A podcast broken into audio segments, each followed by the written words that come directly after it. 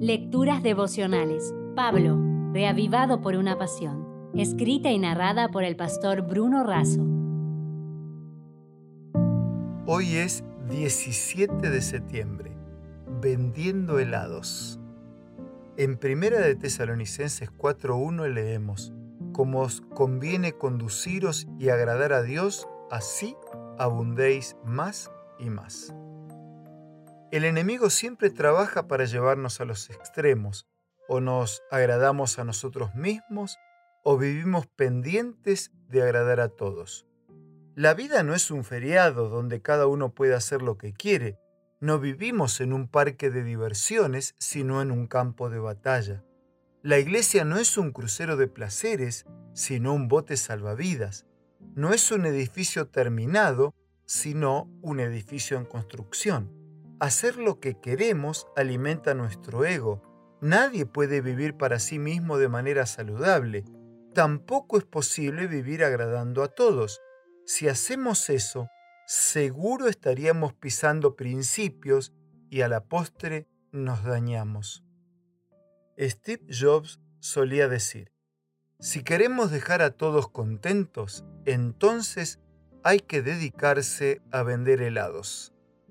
Si queremos agradar a todos, vamos a integrar en nosotros las incoherencias de la sociedad. Pablo fue muy definido, tenía una prioridad, agradar a Dios. Esto concede estabilidad y seguridad. Agradar a Dios debe ser nuestro propósito, responsabilidad y alegría. Agradar es más que obedecer, incluye la manera, el modo, la forma y la motivación con que lo hago. El agradar a Dios no puede ser algo ocasional, momentáneo o estacional. Debe ser permanente. Ahora bien, ¿cómo sabemos lo que le agrada? Preguntando a Él a través de su palabra.